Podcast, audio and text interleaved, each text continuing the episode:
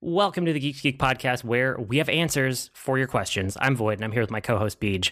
They're probably bad, bad answers. Not bad questions. You guys gave us great questions. Today is Yes, you did. Part one of our Q and A episode. Here's what happened: we had no questions, and I put out the the bat signal. I put out the call. I did something on all of our channels at the same time, and suddenly Yep. everyone came out of the woodwork. And now we have enough questions for two episodes, which has literally never happened before. And I don't doubt that it could be broken into three as uh, we're recording this early from where uh, we usually do and where y'all are listening to it. There are still questions coming in as of last night when I looked. Yeah, so I think what's going to happen is you guys are going to get this right around Thanksgiving for part one, and then we're probably going to do a part two uh, sometime leading into the Christmas holiday break to give us an extra week off. We always record some of those early anyway, so I'll figure it out from a scheduling perspective. But we got to kick this off because we have so many questions. So, um, I thanks to everybody. I didn't get whose came from where because there were literally so many this year that like I just couldn't. Um, but thank you for everyone who sent in questions. These were great, and we're gonna go pretty quick because there's a lot. So, with all that preamble out of the way, let's get into it. Questions. Uh, I'd love to hear about what you've done for mindfulness and meditation practice during 2020 and what impact it's had on you.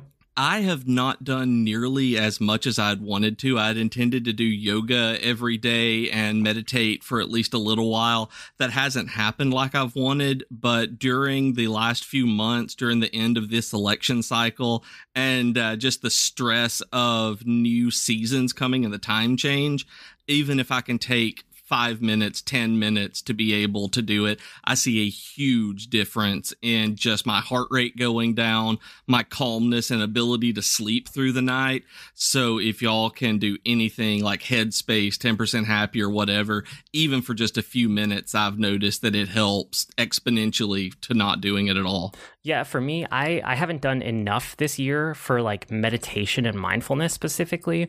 Um, so I, I need to make more time for that. That might be one of my like not goals, but part of my theme for next year. I know I've talked about doing a theme per year instead of a goal. But what I have done that's like ancillary to this is that I've worked really hard at getting regular ex- exercise as part of my routine.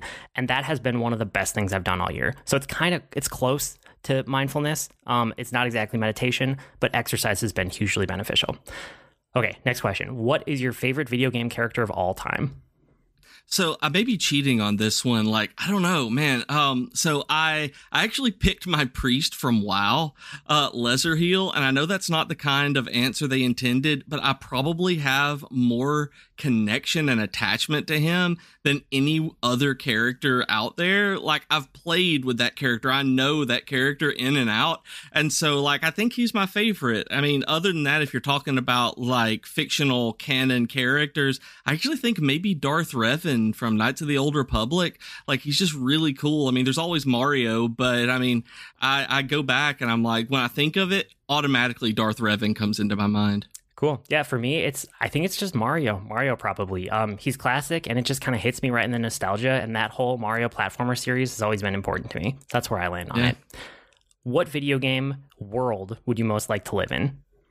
100% animal crossing everybody is nice and kind and you you you just that you're all friends it it's people making good lives for themselves and even with slumlord tom nook you don't even have to pay him back he's just kind of there uh, he's like yeah you don't get any more until you pay it back and i'm like okay we're still friends tom nook so animal crossing 100% Yeah, let's be I- friends I don't have a specific world, but somewhere that I can manipulate the economy so that I come out on top.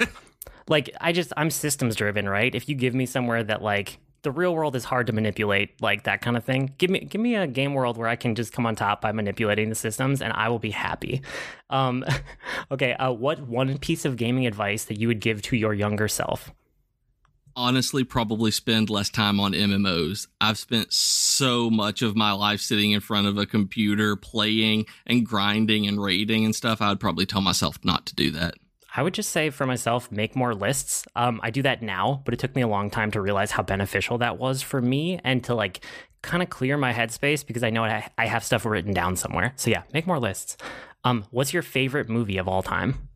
This one was hard for me. Um, as much as I love Star Wars, those aren't like the first ones that come to mind. I think Willy Wonka and the Chocolate Factory is my favorite one, the Gene Wilder uh, movie from the 70s. That, but it also came really close to Jurassic Park. That when we started our rewatch recently uh, a few months ago, it was like, oh my God, I know every line of this movie like by heart. It's it's so good. So probably Willy Wonka or Jurassic Park. I don't really have one. Like I don't really rewatch movies often. I mean, I do a little bit. You know, maybe I could pull out the crutch and just lean on the Star Wars movies, but like that's a series and I don't know, that's a cop out. So I don't really have like one specific movie that I would say is my favorite. Sorry, I don't have a good answer. Um, if you were given a dog right now, what would you name it? Sight unseen. Veronica.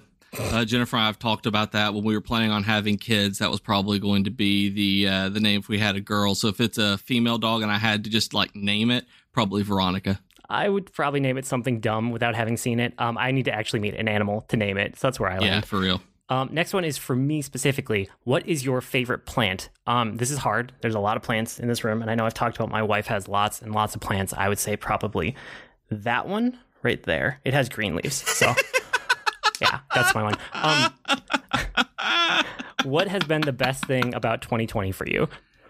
Uh, that I'm I'm still upright and breathing. I don't know. It's been a uh, uh a year, That's and good. I'm I'm still here. Like I'm I'm not I'm not crazy. Uh, I upped my medicine. Uh, I'm I'm still sane, married, and employed. I'm that's pretty pretty much it. um, I going back to what I said earlier, just making exercise a regular part of my routine. That is the best thing that has happened to me all year. I I'm going to try to do that honestly just forever now until I die, which is hopefully long, long in the future. But yeah, making that part of my routine has been huge. Um, okay, would you ever ride a hoverboard? You said you're just uh, going to copy my answer. Okay, I'll just give my yeah. answer. I said actual hoverboard, yes uh, the thing that is called a hoverboard in our current society, which is actually just a rolly thing on wheels and a motor, no. Yeah, for real. It's like if I were Back to the Future 2 hoverboard. Exactly. Oh yeah, let's let's do that. Like whatever these things are, no. Yeah. Okay. Uh, someone just bought their first gaming computer after being a console gamer their whole life. Um, it's like a whole different language. What are the big things I should know, and what games are must haves on PC? So for me, it's uh, learning about like what middle of the road graphics cards and specs are just so that you know where you stand on cutting edge AAA games versus older ones and ones that are made to work on most platforms, most most computers, and then hook up an Xbox controller. And if you're just getting into uh, PC gaming, uh, m- a lot of the must plays in my mind are older uh, computer RPGs, CRPGs, and so you can go to like GOG.com uh, and look at a lot of the most popular games there and what they get on sale all the time and they tend to be classics that you can't buy anywhere else. Um, I'm doing the same thing right now. Actually, uh, I just went and bought Baldur's Gate games. Uh, I never really gave them a real fair shot, uh, and also Warcraft 2. Like that's kind of the classic PC game to me that when I think about like growing up, the one that stuck with me the most is Warcraft 2. Though I think some people would say that that's Warcraft 3 for them. Yeah, um, I don't think there's really any like must play games anymore on PC that aren't on console, unless you go back like 15 or 20 years. So the kind of stuff that exactly. you're talking about, right? Um, but the one thing I will say, and I'll double down on here, what you said is absolutely 100% hook up a controller to your PC so that you have that as an option as you're playing games.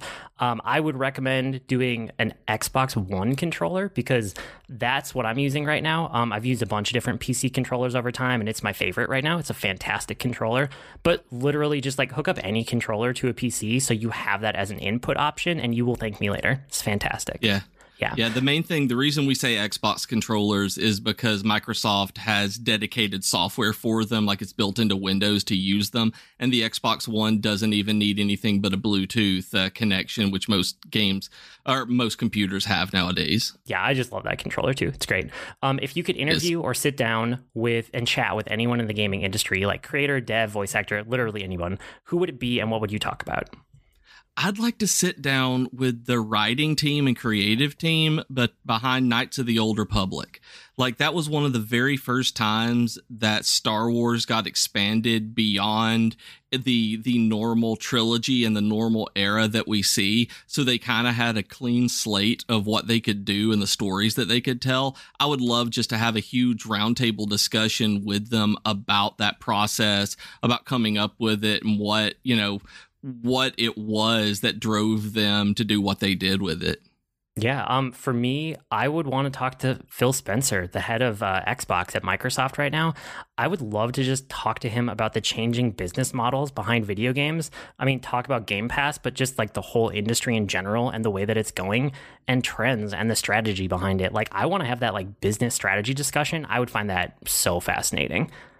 It's okay. so funny listening to that that you and I are so you can see where we stand in terms of just our lives and interests there where I'm all about narrative and story and wanting to know behind that and you're the business guy who works in uh, marketing wanting to know all of that stuff. It's it's so fun to me to see that uh, that always comes out when we do questions like this. Yeah, yeah, that would be a very fun conversation for me. Um, okay, if you could only play 3 games for the rest of your lives, which would you choose?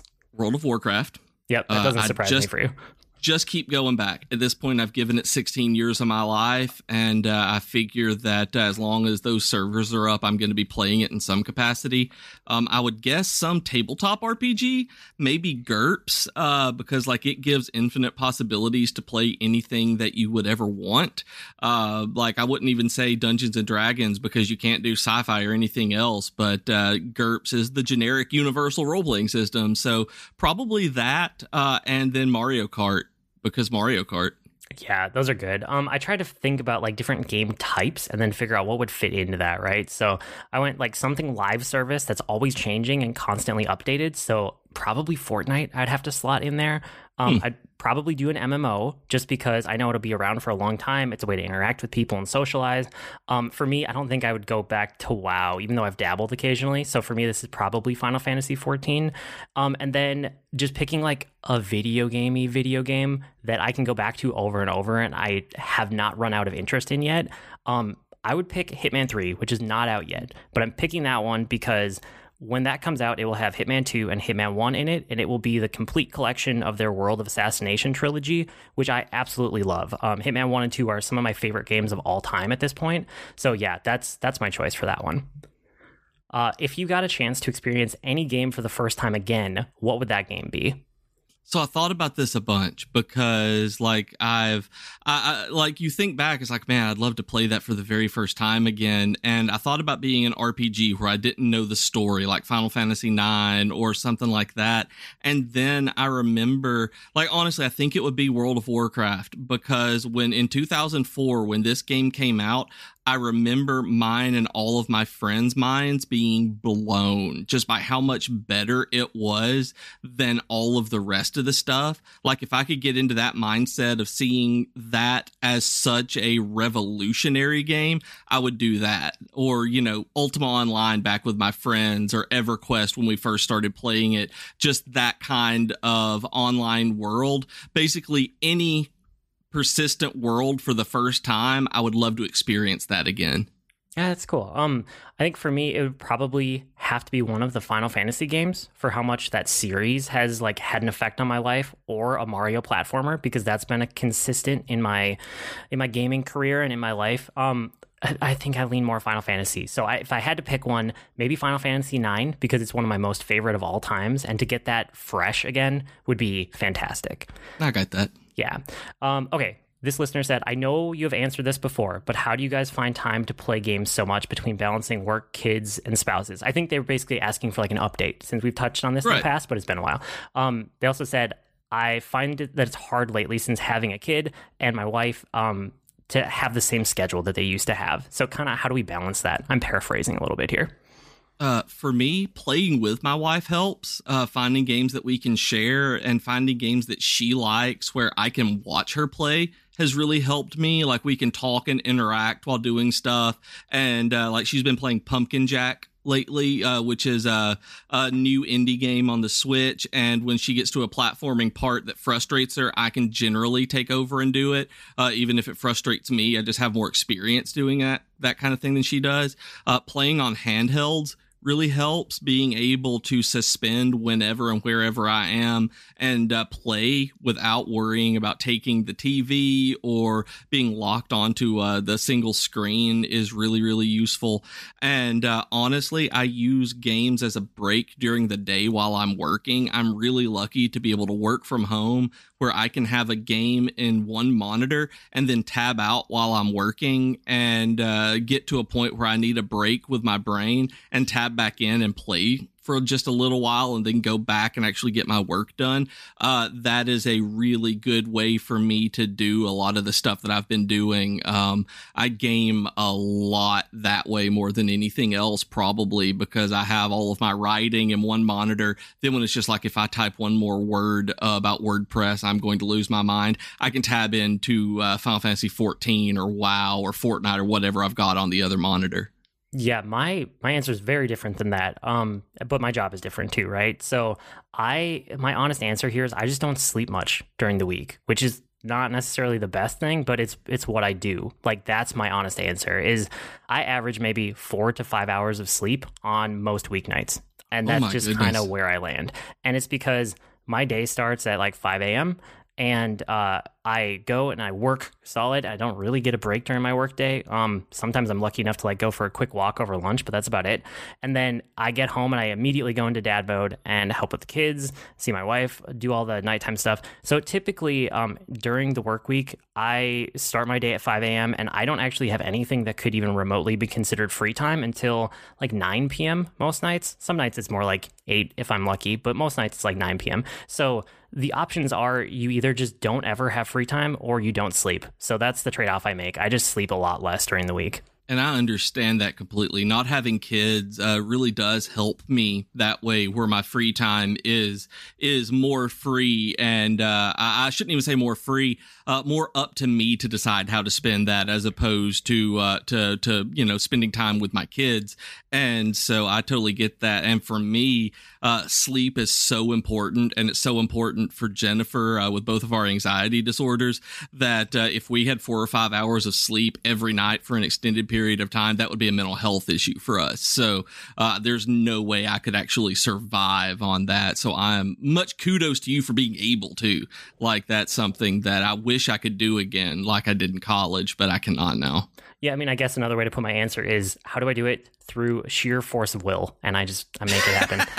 uh, I, I say that a lot, but it's also kind of true. Okay, um, before we dive back into more questions, we're not going to do a whole mid break like we normally do, but we always like around the holidays to call out the fact that um, reviews are so helpful for us as a podcast. We don't ask for them every week because that gets annoying, but this is the one time a year where it's hey, give us a review if you haven't. Five stars, hopefully, or whatever the top rating is that you can do in whatever podcast app that you're listening in. Um, but reviews help a ton. It's how people can find us. Um, they make us happy too. So if you haven't ever given us a review, please do it like right now. Because if you don't in the middle of the episode, the chance that you're going to remember to do it later is almost nothing. So Christmas gift, or I guess Thanksgiving gift, because this is probably coming out for Thanksgiving, uh, a review would be amazing. So thank you in advance for that. It would be wonderful. They are crazy useful. Uh, it's one of the few things that I, I mean, not few things. One of the things I learned at Podcast Movement was listening to people and talking. They they read reviews, they look at the star ratings, so would be wonderfully helpful for y'all.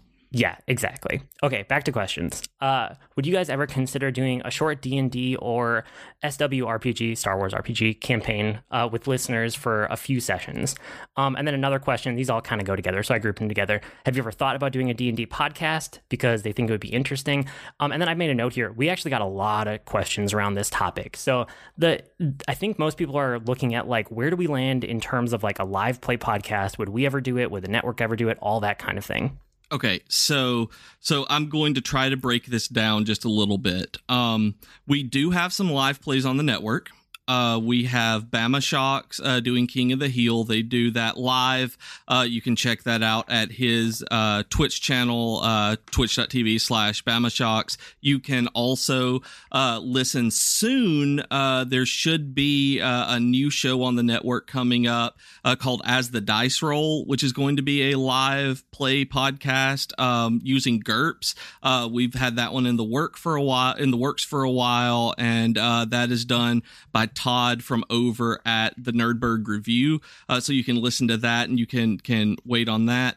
We do have on Discord right now, as I'm recording this, there are talks of doing some of the episodes or doing some sessions and games, maybe monthly with uh, with a particular set of people uh, from the community. I don't know if that's going to be streamed. I don't know how open that kind of thing is, uh, but we are approaching this in different ways. Um, I would love to be able to do it regularly, uh, have streams, do that kind of thing. Um, I think it would depend entirely on scheduling, uh, getting the right group together, and deciding what kind of show or campaign we would want it to be, uh, so that we uh, made sure that we we're going either like the critical role route of having it more gameplay focused versus more adventure zone which is more narrative and uh, polished editing focused uh, we would talk to y'all about what you wanted and uh, with each other on what we're capable of. But um, yes kind of sort of and go listen to those already uh, i guess is my answer. That's a good answer. Um I where I land on it, and you and I have talked about this a bunch because both of us, right. I think, would like to do it at some point. I would love to, but I just don't have the time in my schedule to do this the way that I would want to, and I'm not willing to do it another way because like I would want to prepare for it. I'd want to, you know, produce it. I want to record it. I want to be the editor on it. Um I would I I know how I would want to do it and I wouldn't be happy if I did it another way. So I just can't get this into my schedule. You know, maybe someday in the future when I have free time, but um, this kind of goes into the next question here. Like now that you and I'll uh, let me come back to my answer. The next question is uh, now that you've been doing the podcast for five years, what have you learned, especially around production process? So, prep, planning, post, editing. What are some epic fails that you've had to laugh about? That kind of thing. Um, so, to come back to the question about the live play podcast, um, when we do this podcast, I have gotten my my total like kind of commitment of what it takes to get this podcast done in a week. It takes me about four hours, you know, between recording, editing, doing the show notes, and preparing, uh, planning ahead and then like getting the posting up and running. And that's really good because when we started, it probably took me about eight hours a week to do this mm-hmm. podcast all in. And that's one of those things that we've found over time is like I've gotten faster at editing it because we don't have to edit as much because you and I have this rhythm that both of us just intrinsically understand now. So there's a lot less editing than there used to be. And I also just kind of have it down to a science, right? So I've really tightened up my processes, and the podcast takes me less time each week. That being said, that's four hours. That's really, really efficient four hours, right? That used to be eight. If I were to do a live play podcast, it would easily take oh, you know, thinking back about starting at eight hours, it's probably going to take four times that amount of time for me to actually do everything around it. So it purely becomes a logistical issue. Like I just don't have that much time. Yeah, that's where I land. So how about you? Going to that next question, what do you feel like we've learned in the last five years?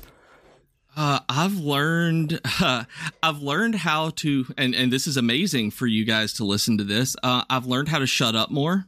I've learned that I don't have to say everything that I think and learn like you said we have a rhythm now where we can we can really jump in back and forth. Um, I've learned to be a lot more comfortable listening to my own voice and just not worrying about what I sound like or how people are going to perceive me.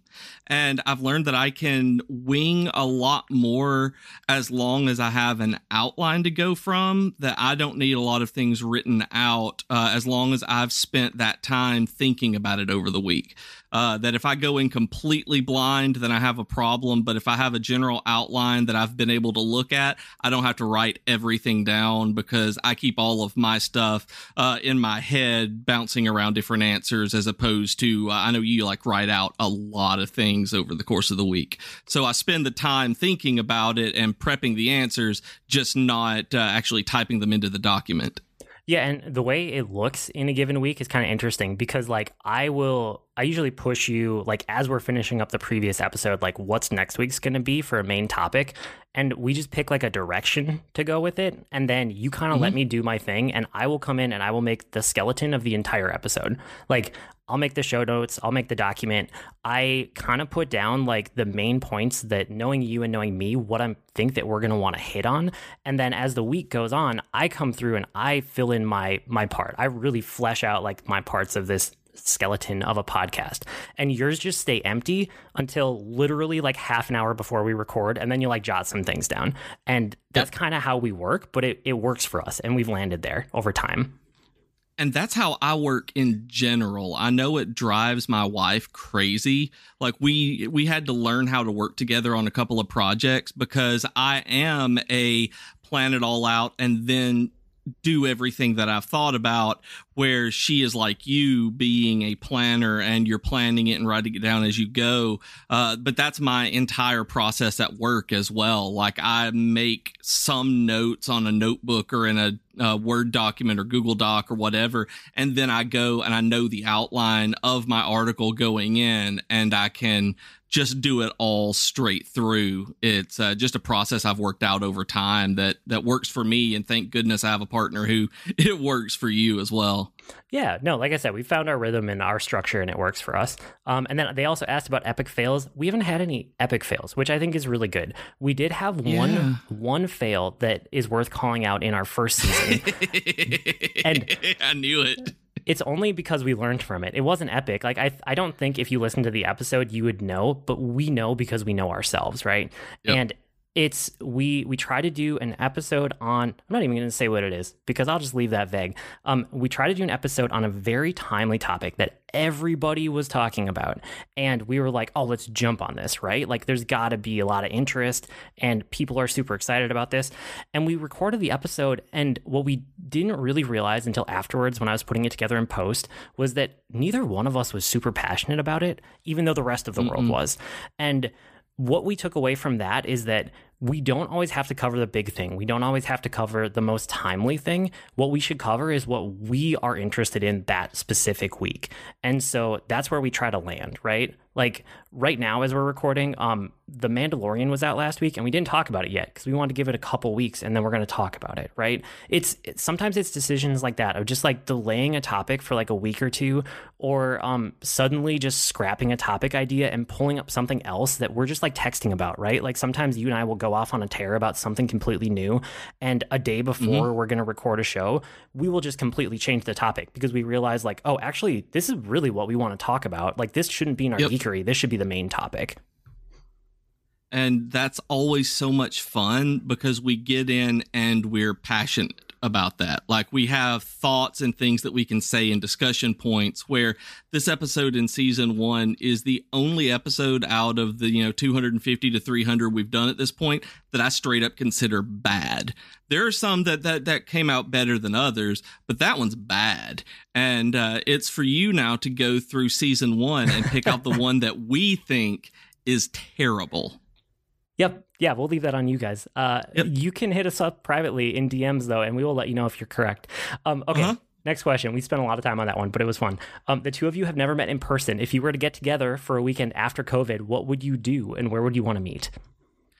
Uh, I was actually thinking that I would like to come to Minnesota and go to the Minnesota State Fair. Oh, that'd that, be fun. Uh, I, I've, you talk about that bucket of cookies, man.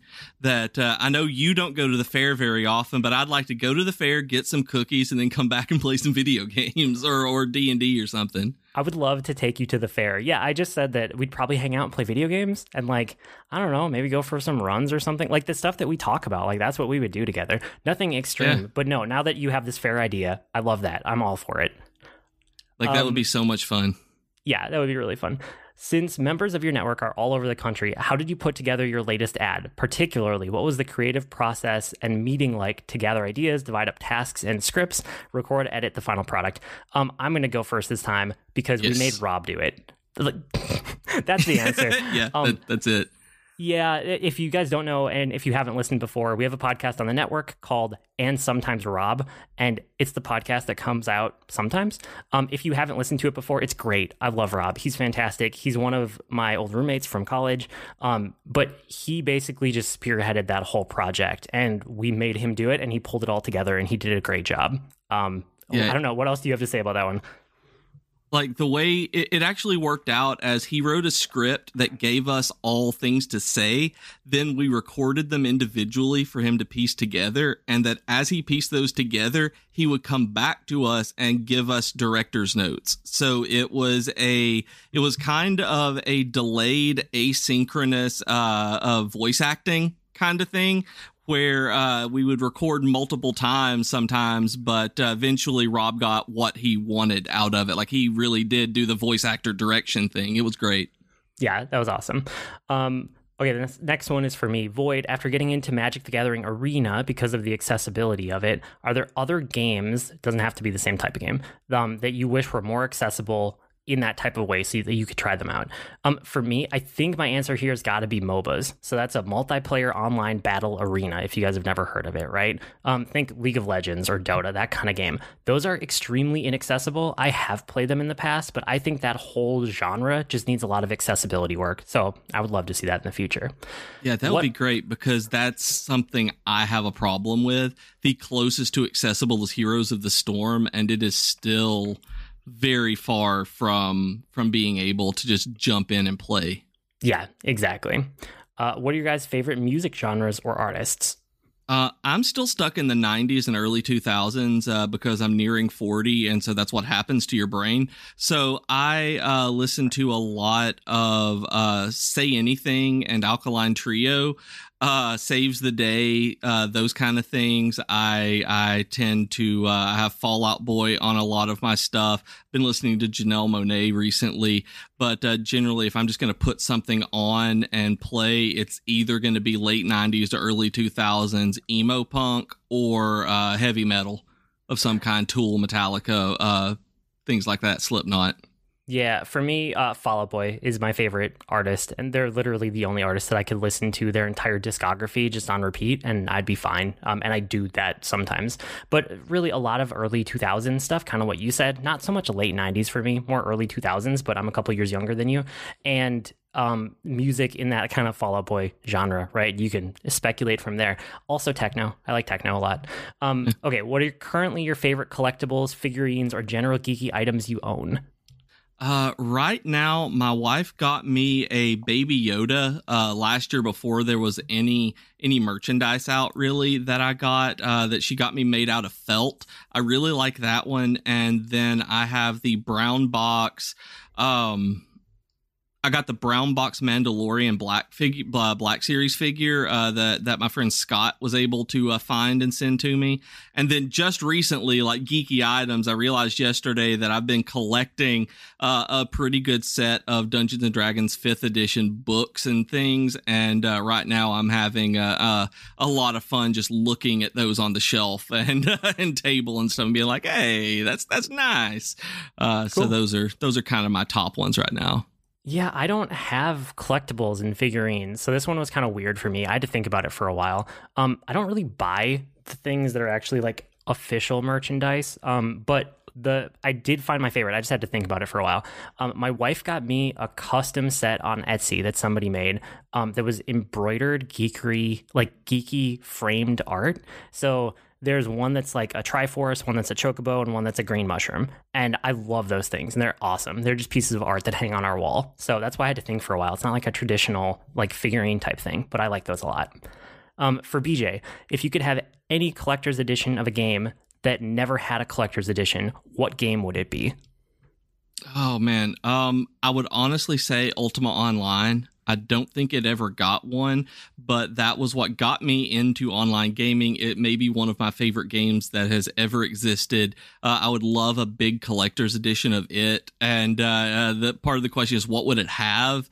Uh, I know that it would have some sort of, of huge like lore tome that uh, Richard Garriott would have written. Uh, I still have two of the manuals from the original game on my shelf behind me because because you can read them. They are they are thick books of uh, of lore and things like that that come with it. And I know for a fact it would have come with an actual hardbound, leather bound, uh, and gilded book of some kind that explained the history of Britannia, uh, because that's just the way Richard Garriott designed games.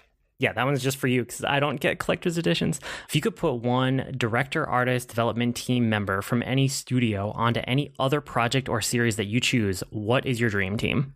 Oh, that one I honestly don't know. Uh, thought about it, and I thought, uh, you know, seeing your answer, of course, uh, makes me really happy. Um, but I will tell you the one that I don't want. I don't want Nomura on any more Final Fantasy stuff. I'm really tired of his games. So if they do anything that's not Nomura, I'm okay with that.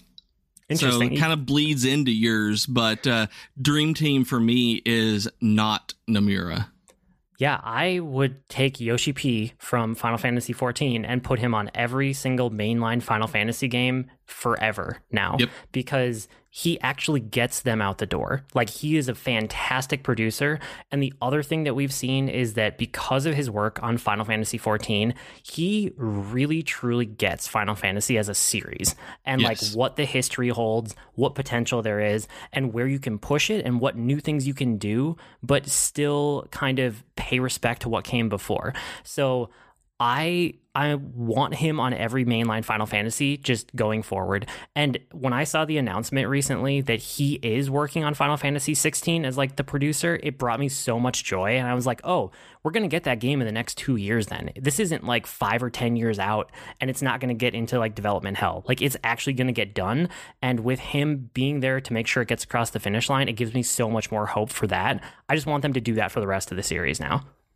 And if you look, and he's one of them, he's one of my favorite uh, game directors, producers, uh, creators right now, too, because he communicates with his fans. Like he is constantly putting out documents and, and roadmaps for Final Fantasy 14 directly to the community.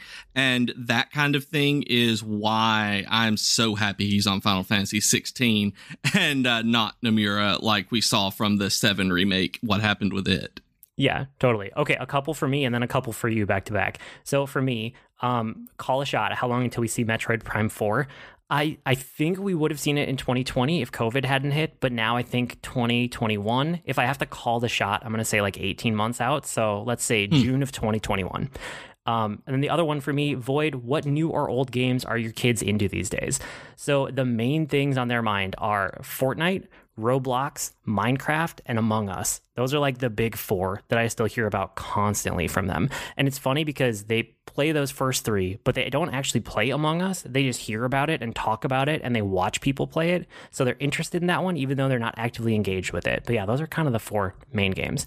Um, I'm amazed then, they're not playing Among Us because it's free on mobile and cheap on Steam. I figured that you actually would uh, have them playing it? Is it because of the communication stuff that you actually have to talk that they're not yeah. playing it? Yeah, hundred percent. We I just don't let them do games that have communication yet. Someday, totally but not it. yet. Yeah. Um, okay, two for you. What are your thoughts on the Dune books in general and on a new movie coming up? Oh my God, Dune is one of my favorite books. Uh, it may be my favorite book now because I was talking with uh, Steve, Mr. Alarm, on uh, Twitter a while back, and Dune is something apparently I care a lot more about than I thought that I did. Uh, whenever he started uh, a discussion, it was like I had all of these thoughts and feelings about it.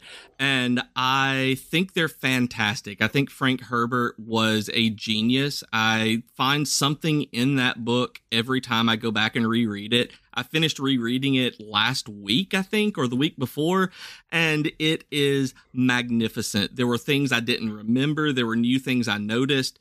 Um, it's just great. The audiobook of it is fantastic as well for anyone who hasn't listened to it. I highly recommend it. It's just acted so, so, so well. Um, I think in terms of the books that I've read, the first four of them, I think. I know I haven't read all of the ones that uh, Frank Herbert wrote, so I haven't gotten into the ones that Kevin J. Anderson and Brian Herbert uh, did. But in terms of the ones that are there, the first one is a masterpiece that you can read, and I have read half a dozen times and still find new things into it. Um, I really think it was six or seven was the number on my reading this time. It is, it is everyone who likes sci-fi needs to read it. Uh, it is very slow. Uh, and it's very political, but it is worth it. The payoff is is just so good. Uh, the second one I look forward to digging back into uh, because as I've talked to people, it's mostly politics. And when I was reading it the first time, it felt solely like a bridge to book three, which is Dune Messiah. Um, Dune Messiah is no Dune Messiah is book two. Children of Dune is book three. Uh, Dune Messiah really felt like it was nothing but a bridge into book three. Uh, book three was amazing. That book three was one of those that you read and it's like, man, I'm so glad I didn't give up on book two. Uh, and all of that was important to get into this. It's kind of like Chamber of Secrets with Harry Potter, where it's not a really good book on its own, but it's really important to the series. Uh, that's the way I feel about the second Dune book. And I was not excited about the new movie at all because I don't like Timothée Chalamet. Uh, I hate his face. Like I just hate hate his face. It's like Eddie Redmayne. I hate his face. Um, but after seeing the trailer, uh, I'm all in. Like I haven't been to the theater since COVID. Uh, I'm scared to go anywhere. Like I'm taking all the precautions I, I can because I've had family members pass away from it.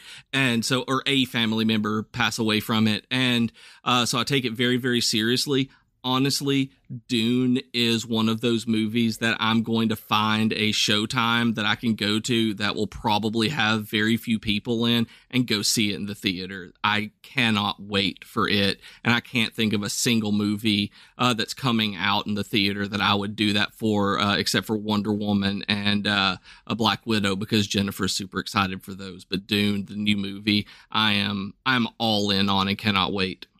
Wow, I'll chime in with my two cents here. I don't like the books, but I'm excited for the movie. That's where I land. um, okay, the other one for you is: Can BJ explain to everyone why Willy Wonka is a psychopath, that so that no one picks on them for being terrified of it as a child? Okay, so Willy Wonka is a complete psychopath. Um, looking at what he does, looking at him from a fully narrative standpoint, he uh, kind of fits the role of the villain.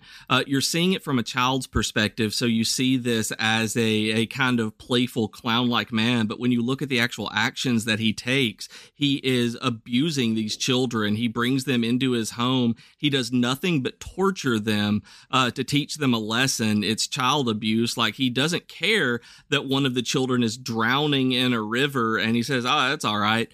Um, he yells at children for misbehaving and basically uh, physically assaults them. Uh, he gaslights them into believing that, uh, just believing these things. He is holding an entire race of people enslaved uh, for what they do to be able to provide them for the things that they need. They're unable to subsist on their own outside of that. Uh, he is basically everything that a villain uh, exoner- or exemplifies in pretty much any other piece of literature. But if you look at him, he is presented as a kind of eccentric and wild, uh, kind of fun guy. Uh, where if you look at it from not the eyes of a perspective of the child, if you're looking at it from not Charlie's perspective in the book, and you try to see it from uh, like Grandpa Joe's perspective, you notice the things that you would never do this to children. Like he might have sent a child to the incinerator and didn't care. He's like, oh, maybe they didn't like that today. Uh, that is uh, absolutely unacceptable. And if you see that in a movie, that's the kind of thing that makes a uh, a villain unredeemable. And he is uh, apathetic about it and tries to drive these children insane. Yeah. Okay. Well said. I agree with all that. Um, uh, another one for me here. Void, how's the year of wellness going? I I think it's going really well. Um, I've settled into a regular exercise routine. I know I hit on that a couple times already, but I feel really great about that. That's probably like the number one thing that I've done this whole year. Um, and then I've lost about 35 pounds in like a really healthy way over the year. You know, like slow and steady, nothing crazy, nothing extreme, which is always a good sign that it'll stick. Um, and then the other thing is I've taken time to get back into reading more than I used to. Um, at this point, I kind of need to start figuring out what I'm going to do for next year's theme. It might be something more around like meditation or it might be more reading like physical books because I'm doing a lot of my reading through Audible, which is working for me, but I also would like to get back to that. I just haven't quite gotten that far yet. But overall, again, this is where like it's really hard to fail when your year is a theme instead of a goal, right? I didn't have a theme, but I wanted to get better at wellness, and I feel like I've done that. So I feel really good about how the year's been going. Um, last question here to top off this episode, and then again, we'll have a whole second Q and A episode later. Can you define what game types really are? RPG doesn't seem to mean the same thing that it used to. That's kind of the question here, and I don't know. I don't know if I have a good answer for this. Do you? Um, no, because your answer pretty much sums it up. Because uh, one of my favorite things that's happened over the past probably 25 years in terms of of storytelling in general, and this this goes into to again goes into the the question here with RPG it's that that genre hybridity has become much more of a thing that people are accepting a lot more uh, uh, blending in with their their games where action rpg if y'all go listen to our action rpg episode we can't figure out what an action rpg is. I don't think monster hunter's an rpg and i've had people uh, like you know put their you know draw the line in the sand that of course it is. Um, it's it's rpg doesn't mean the same thing it did but it also means that we can take we can make it what we want and really uh, dive in on the kinds of games that we want and people are finally making the kinds of games that pretty much everyone wants in one way or another yeah, I mean, I think all the genres are blended now, right? I think that strict genre definitions are just a thing of the past in video games. It doesn't really exist. I mean, we'll still use them as shorthands. We all do, but it's it doesn't mean what it used to mean, right? It's constantly changing.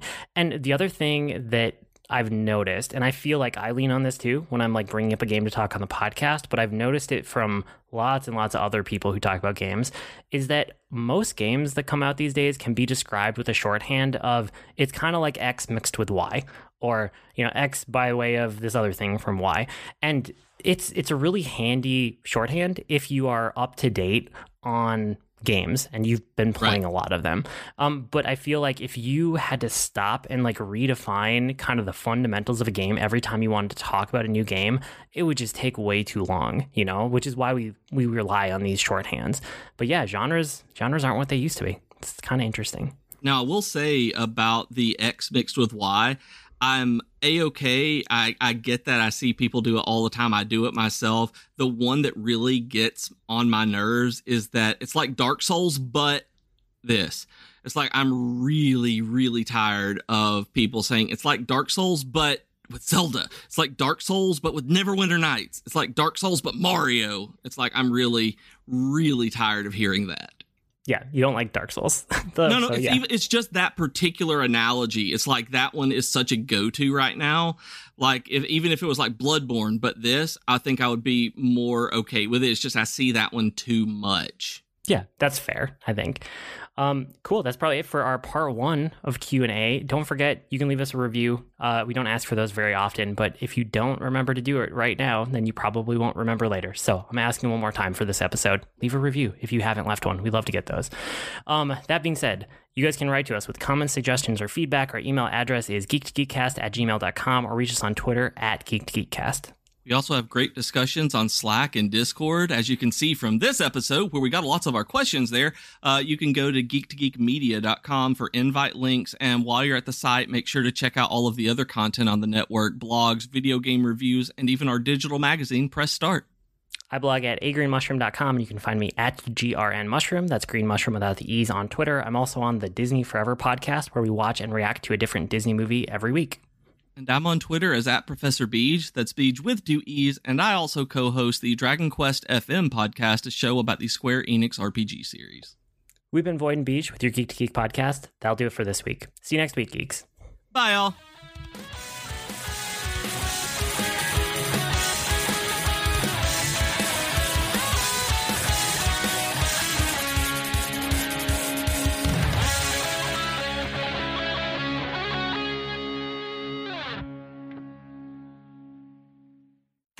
When toxic culture has you down. When you're just looking to laugh and have fun. Kick back and enjoy watching a video game. Or just make some new friends. It's time to visit the Geek to Geek Media Network, a community of podcasters, streamers, and bloggers. Well, more of a family than a community. All dedicated to geeking out about the things we love. Things like video games, Star Wars, beep, beep, beep, comics, movies, K-pop, Disney Plus, Keanu. Keanu Reeves. New. Or whatever our community decides is the next best thing. That's right. We have a great online community on Slack and Discord where we chat about our weekly geekery with listeners and viewers. And each other. Yep, and each other in real time. And we can't wait for you to join us. So come check us out at geek2geekmedia.com. and escape toxic fandom for something much more. Keanu? Yes, Keanu.